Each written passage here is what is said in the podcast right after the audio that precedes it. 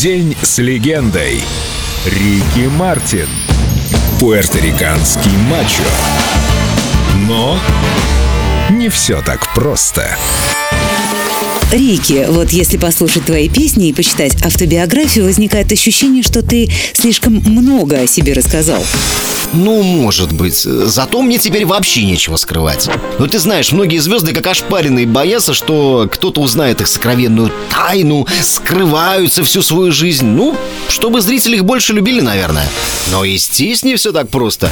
К моему огромному счастью, даже после всего того, что я о себе рассказал, и в песнях, и в книге, люди по-прежнему не знают обо мне всего. Я оставил кое-что и для своих близнецов, и для других близких и родных. Со мной рядом любимый понимающий человек, с которым я абсолютно откровенен, и могу сказать об этом только одно. Это действительно классно.